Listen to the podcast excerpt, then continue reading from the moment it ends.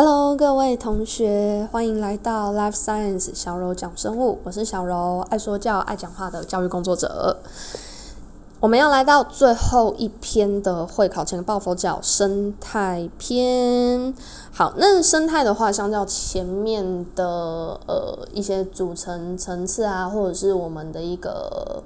呃肉眼观察的一个尺度来说，是属于尺度大的。所谓的尺度大呢，但不是指就是我们俗话 在讲的什么尺度大小话题这种尺度啦，而是指所谓的规格，也就是所谓的 scale。那在生态上的 scale 已经是到我们肉眼可见，甚至是更广大的一个范围了。所以，首先在生态篇的时候呢，就是以个体为起点，因为我们就是先从呃要能够构成一个生态，首先你必须先是一只一只的生物体、生物个体。那当今天呃有一大群的生物，他们在同个时间，然后同一个地点区域。然后他们都是确定是同一种，也就是前面说过的学名一样，就是同属同种小名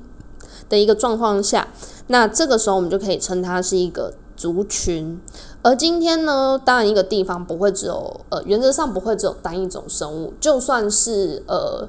呃，一个公司或者是一栋大楼或者是一个市区里，也不会只有我们人这个物种，这中间都有呃，比如说有一些植物，我们种了一些树，哈，有一些花草，然后呢，还有角落中有很多呃，大部分人会害怕看不见的一些呃居家害虫或者是益虫，对，等等的，所以呃，在这样子一个同样时间、同样地区之中，各式各样的。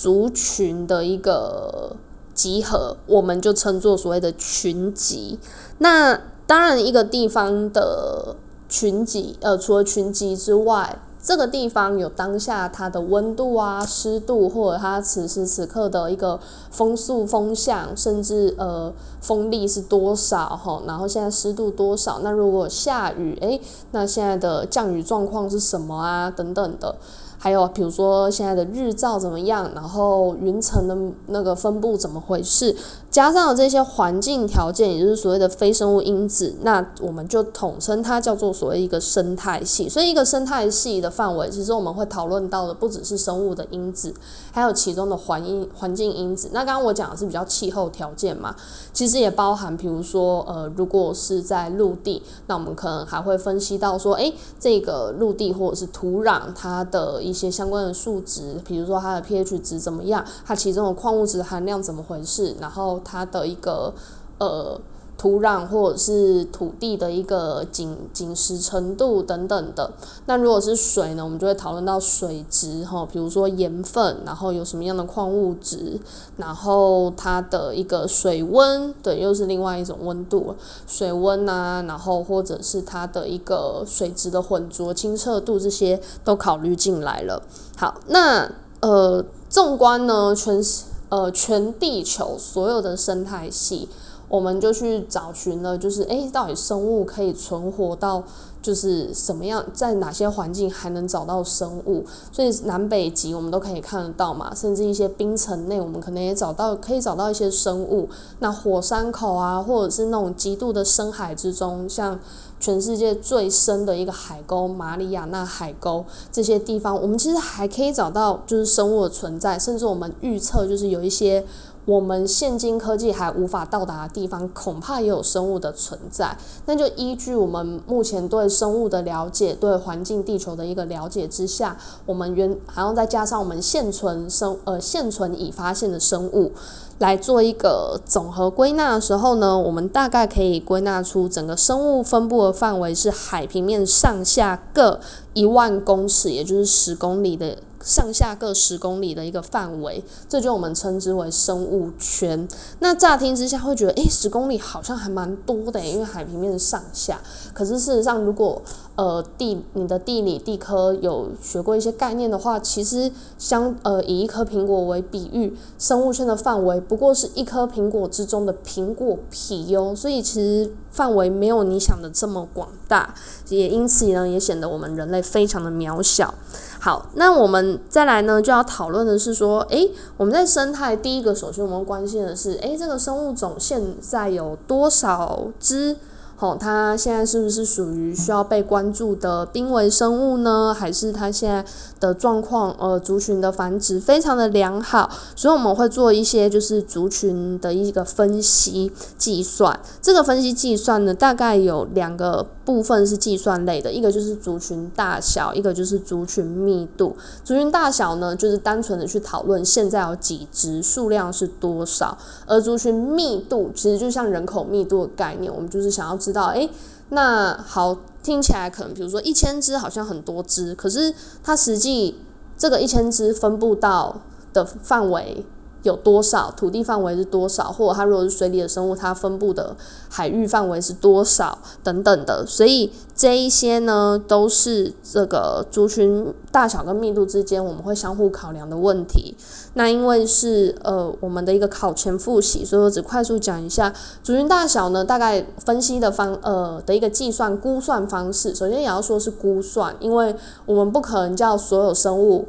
哎不要动，全部给我站好，或者是全部坐下。然后我一个一个数人头，当然不可能，所以我们只能用估算的方式。好，那估算的方式呢，就分为两个，一个是针对会移动，而且尤其是移动很快的，我们就会适用所谓的捉放法。然后另外呢，如果它是移动的很缓慢，就是可能比如说像树懒啊，或者是乌龟啊，就是它可能会走一走停下来，或者是它走就真的走得很慢，你可能。一小时回来，它还在差不多的区域。好，然后还有包含，比如说像植物，它根本就是完全不会移动嘛。这些这一类型的生物呢，我们适用的方式就叫所谓的样区法。那作放法跟样区法的方式很像，其实我们都是运用等比例放大的原则。呃，我这边口口述的提醒一下它的原理逻辑哈。作放法其实应用的就是，诶，我先把一个族群，就是。呃，比如说我现在想要调查呃台北市区的麻雀的数量，好，那这时候我可能就会把呃就是随机，比如说我现在就可能在台北的中山区，然后我可能就抓了十只麻雀去做，就是做记号，比如说在它脚上绑个东西啊什么的，然后再把它放回去。那我过了一两个月呢，我再来到就是呃就是中山区这边，然后我再抓了。好，比如说抓了二十只麻雀，那二十只麻雀之中来看看，诶，有几只上面有我绑在脚上绑东西做的那个记号，用这样等比例跟放大原则来做一个计算。简单来讲就是，诶，既然我已知就是我标确定有做记号的麻雀有多少只了，然后我只是不确定我那个总数多少，但是我借由我。过了一段时间回来抓过来的总数之中，它有多少比例是有做记号的？用这样来反推。那样区法也是类似的道理。那样区法呢，就是呃，它换个方式，就是我把一个地区去划分，呃，看是几块地，可能十块、十块一样。大小的土地面积，或者是二十块等等的，那我就单纯，我就可能随机挑，因为我不可能每一块地都数嘛，那这样我干嘛还要用样区法？所以我可能就是十块地之中，我挑两三块地。好，去算两这两三块地上有多少这个生物，然后我们去算一块地平均有几只，再来等比例放大，所以你会发现都是用比例的一个概念来做一个估算。好，那在族群方面呢，我们也分析到就是所谓的族群成长曲线，这是因应说族群会有所谓的迁徙等等的一个状况，造就它可能会有一到新地方开始适。呃，适应过程中族群的一个大小变化的情形，这称作族群成长曲线。那整个族群成长曲线主要强调的是说，呃，对于来到陌生的环境，前面一定会需要适应期，也就是他可能要先找一下有没有食，哪里有食物，好的，呃，充足的食物来源在哪里，哪边有天敌，哪边呃可能日照太强太热，或者是哪边太。太凉爽，呃，或者是太冷、太凉爽，怪怪，太冷等等的情形，他要先适应。那等到他找到了，诶，这地方哪个地方可以睡觉，哪个地方可以吃东西，哪个地方可以玩乐，或者是带就是幼崽，就是。去就是去看看等等的，等到它适应了之后，自然才能安心的开始繁殖。所以在成长曲线的前期，它的增加幅度还蛮缓慢的。可是等到过了一段适应期之后，它会突然开始变得很快速的增长，因为它已经找到这个地方适合的范适合的一些条件了嘛，已经掌握这个地方的呃各种状况了。那为什么没有办法无止境的增长增长呢？不要忘记了，不管是自然环境还是我们人为我们的人为社会。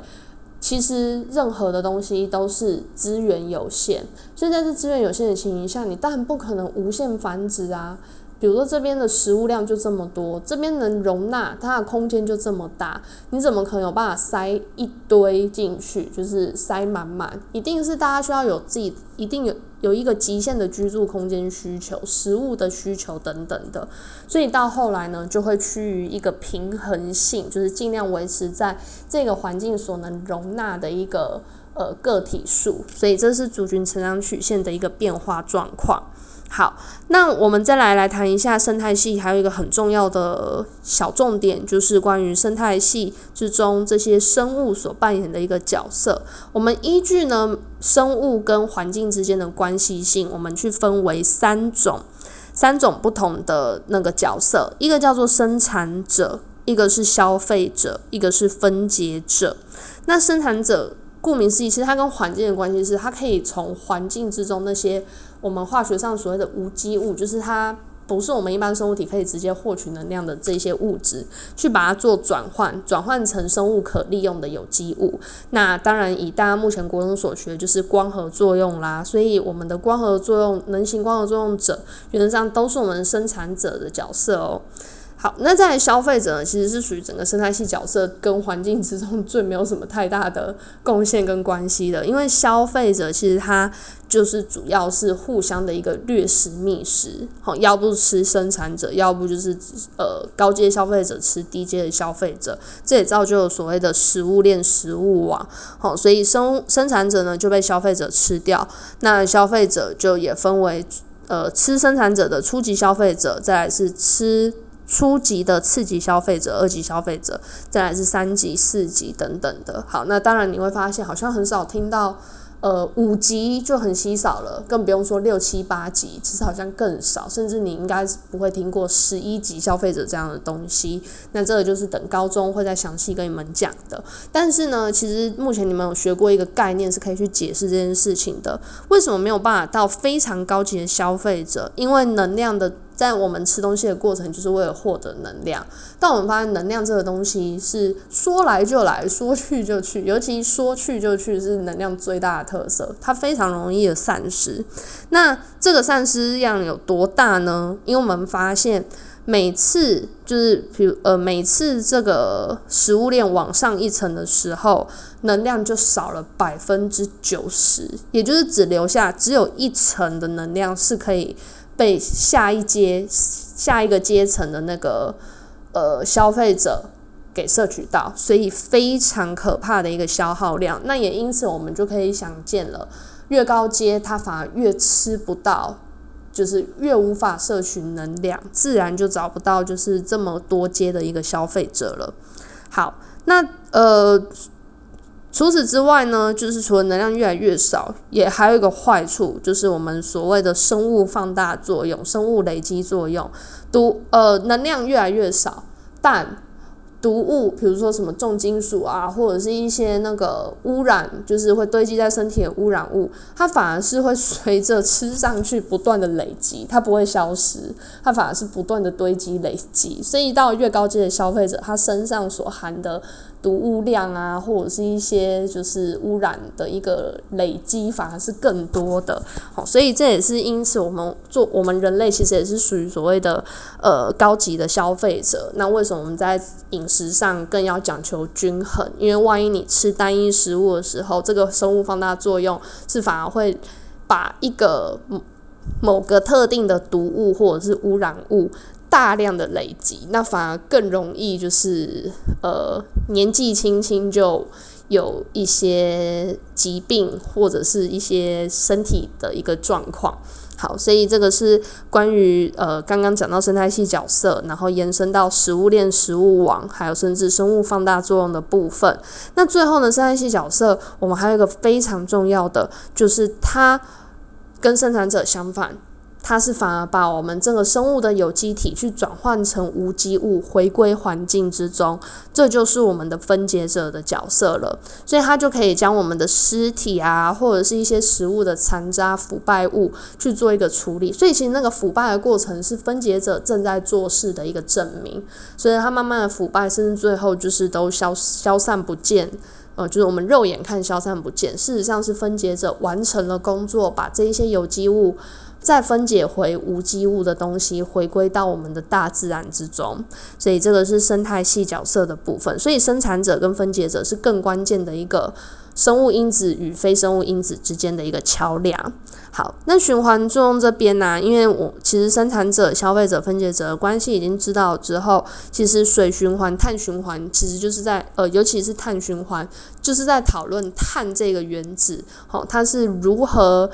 从环境，因为环境之中可能就是碳酸钙这类无机物嘛，它如何被带到，还有二氧化碳、二氧化碳、碳酸钙这些东西，它如何被带入到我们生物的一个呃食物网、食物链之中的一个回的一个流转。就仰赖我们的那个光合作用，就是首先就是生产者一个光合作用。那当然我们消费者也有点贡献，因为我们在呼吸作用之中，就会把这个葡萄糖氧化分解成二氧化碳给排出去了。那当然我们的生分解者呢，把我们身上做，把我们的尸体做分解的时候，也把我们身上含有碳的这一些有机物，通通都回归到自然之中了。好。那生态篇最后大概是有两个东西啦，不过因为有点杂，所以我快速的带过就好了。其他的重点可以再去注意一下。其中倒数第二个是比较大的重点，就是谈论生物的一个交互作用，包含了就是猎掠食或者又称为猎食，还有我们的那个互利共生、偏利共生，还有寄生，还有我们的竞争这些。对，那就请大家去留意一下。其实名呃。都是随着它的互动关系去做命名的，所以其实你能从名字得知这是什么样的关系，以及从中谁获利啊，然后谁就是是有呃反而是受害的那一方，对，这个就是去做一些分析跟比较了，以及就是各个互动关系的例子，邀请大家记得那些常见的例子哦。而最后就是谈论到生态系的。经典的几个种类，那原则上它这有点依据是以台湾所具备的生态系来做分类，也就分为陆地上的森林生态系啊、草原生态系、沙漠生态系，然后以及水域的淡水生态系、河口生态系、海洋生态系。那当然，森林呢，随着海拔或者是纬度的不同，就是纵观全世界来说，随着海拔高度还有我们的纬度不同，其实森林有不同的样貌。像是以台湾，因为台湾就是属于那个。呃，海拔高度会落差很大的的一个岛屿，这也是岛屿的特性哈。所以我们的森林生态系就会分，呃，比如说比较低海拔，所谓的阔叶林，跟开始越接近高海拔，它会是所谓的一个针叶林。那这大概在之前你们在学过这个植物界的时候，其实都跟大家提到过，为什么会有所谓的针叶林？因为要不就是像沙漠地区一样，因为缺水。所以它要防止水分散失，变成针状；要不呢，就是像这种纬度高、海拔高，因为很寒冷，很寒冷，它更需要就是保温。因为水分的散失其实也是一个把体热带走的方式，那这样它会冷死，所以才会有所谓的针叶林。那当然越到了越高、越高处、越高海拔的时候，因为又更寒冷，而且甚至风很大，尤其如果你有登山过就知道。所以我们到了更高山的时候，反而会看到是草原。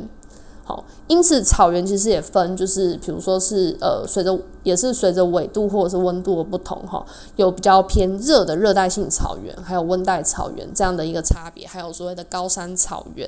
那沙漠的话，其实我们台湾并不是很典型的沙漠，我们是更像所谓的沙丘生态系。那我们这个沙丘生态系是主要是因为它靠近海边，那靠近海边，我们知道那个海风因为都充满着盐分，所以很容易就是把就是周遭的生物体啊等等，或者是环境中的水分带走。那热带沙呃热带沙认真正的热带沙漠，就是像那个呃北非那一区。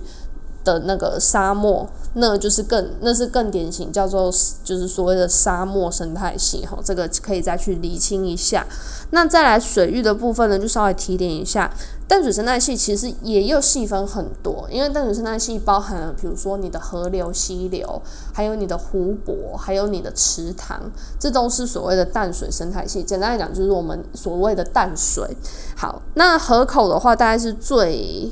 台湾很具备特色的一个生态系，因为我们的红树林就是属于河口生态系，它介于淡水还有海水之间的一个交汇处，所以这边也。盐分变化非常的大，因为当你今天河流有大量的水冲下来的时候，它当然可能会偏比较淡水的环境。可是当今天比如说河流干枯，然后可能同时这个时候海洋那边有点涨潮了，盐水灌进来了，那这时候盐度又变得非常的高。所以因此河口生态系这边的生物头号第一个需要解决的问题，就是他们要非常能够适应这个。盐分的一个高度变化，所以它们身体会有一些特殊的排盐系统，不管是植物、动物都一样。那以及这边呢，因为它毕竟是河流随时冲下来，海浪灌进来，所以你很难有植物。